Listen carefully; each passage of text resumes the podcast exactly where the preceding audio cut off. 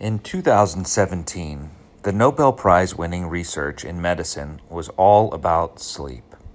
Subjects were confined in a room for two weeks with no clocks, windows, TV, or internet. The point was to remove any way for them to know what time it was or how much time had passed. This allowed scientists to identify a mutation of a gene dubbed the night owl gene, which governs the circadian rhythm the 24 hour sleep wake cycle found in all mammals.